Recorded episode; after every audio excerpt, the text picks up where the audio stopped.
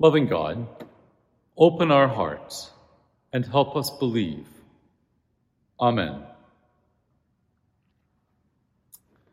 The Episcopal Church used to have an ad campaign with a picture of Jesus and a line of copy which read, He died to take away your sins, not your mind. When I first came to the church during my college years, seeking a refuge from the anti intellectual fundamentalism of my upbringing, seeing this ad on posters and bookmarks around the campus ministry office brought me great comfort. It meant that I had made the right choice, that this was a thinking church, an intellectual church. Episcopalians didn't get carried away with emotion like the church that I grew up in. We Episcopalians have a reasonable, considered faith. If the church that I grew up in was the National Enquirer, the Episcopal Church was the New York Times. The longer I've been Episcopalian, though, the more I think that that ad campaign misses the mark. Don't get me wrong, I still believe that science and faith can and should coexist in the modern world. I haven't suddenly become a creationist. On the other, on the contrary, I believe that God wants us to use our brains and enjoy the benefits that the post Enlightenment scientific revolution has made possible. Science is great on how the world works, but science doesn't have a lot to say about why, about meaning. And clinging to intellect, in my experience anyway, doesn't get you any closer to the meaning it doesn't get you any closer to God. Pointing out that Jesus died to take away my sins, not my mind, is a non sequitur. One point doesn't follow from the other. It's like pointing out that Jesus died to take away my sins, not my laptop. I mean, who cares? So what? It isn't possible to think your way to God. Logical proofs for God's existence have been attempted since before the birth of Christianity, but none of them hold water. They may be helpful to those who already believe, but they will never convince those whose own experience tells them nothing of God. Now, having said all of that, I would also like to say that I really do sympathize with our brother Thomas, the doubter. In the gospel passage today, Thomas tells us, I will not believe until I put my finger in the mark of the nails and put my hand in his side. And really, who could blame him?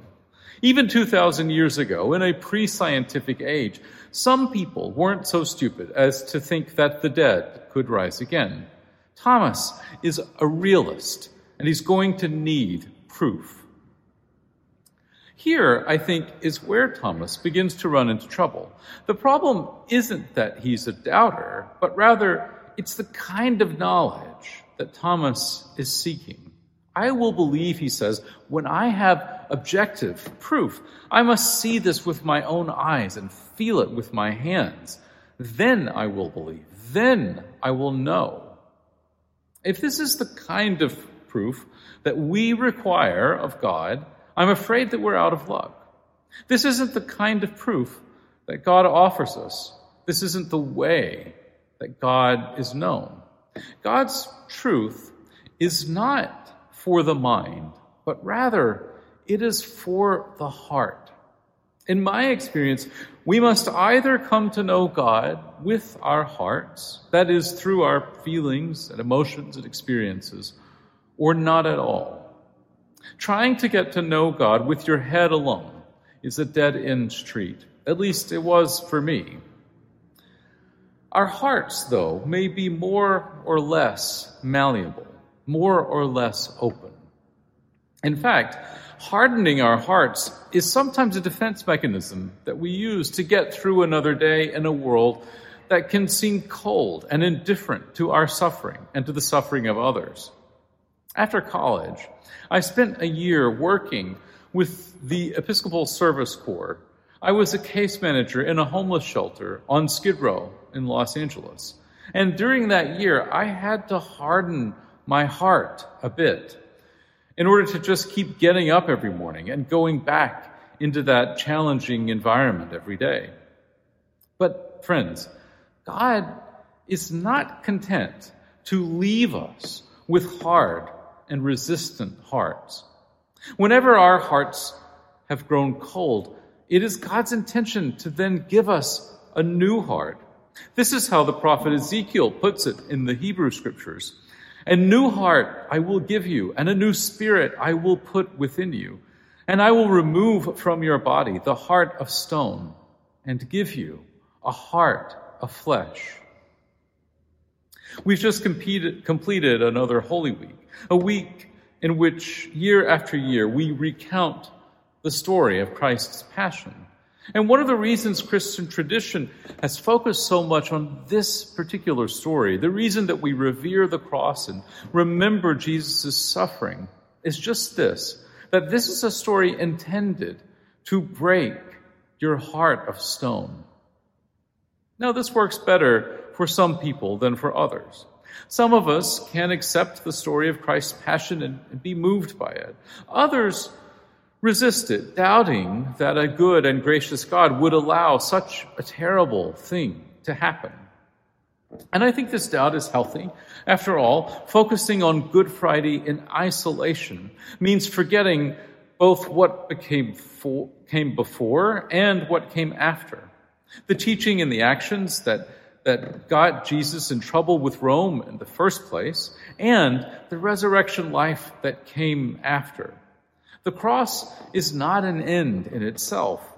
As Christians, we're called to follow Jesus in the teachings that led him to the cross and also to share with him in the new life that began with the resurrection after the cross.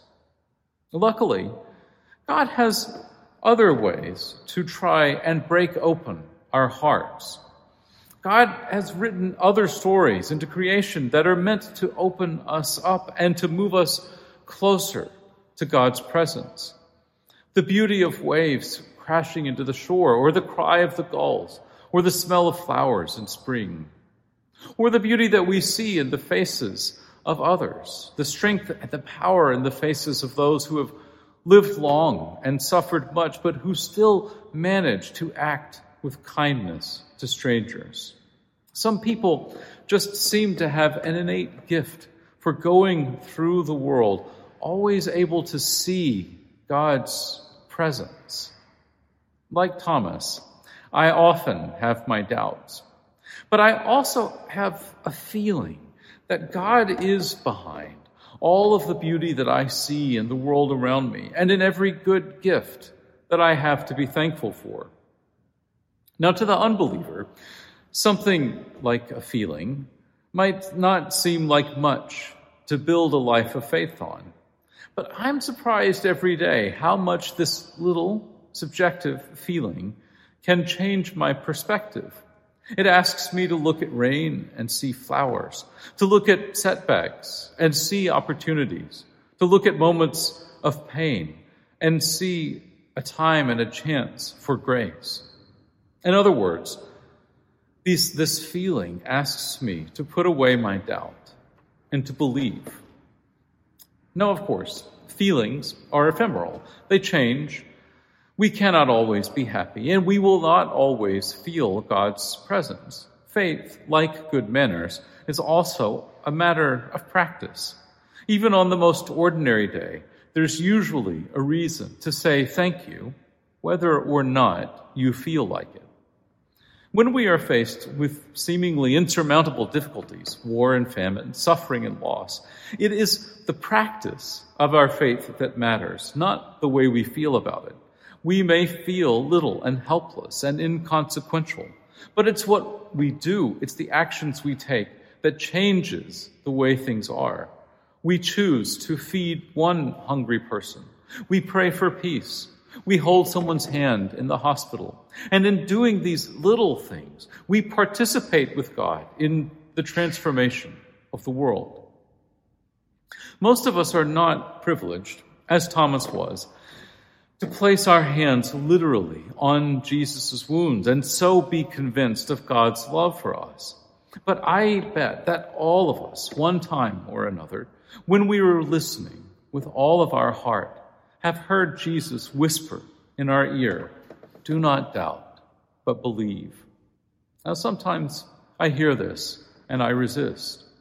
But every time I put my faith into practice, by sharing the love that God has given me with others, I find that my heart grows more open, and that because of that, believing becomes easier, step by step and day by day. Amen.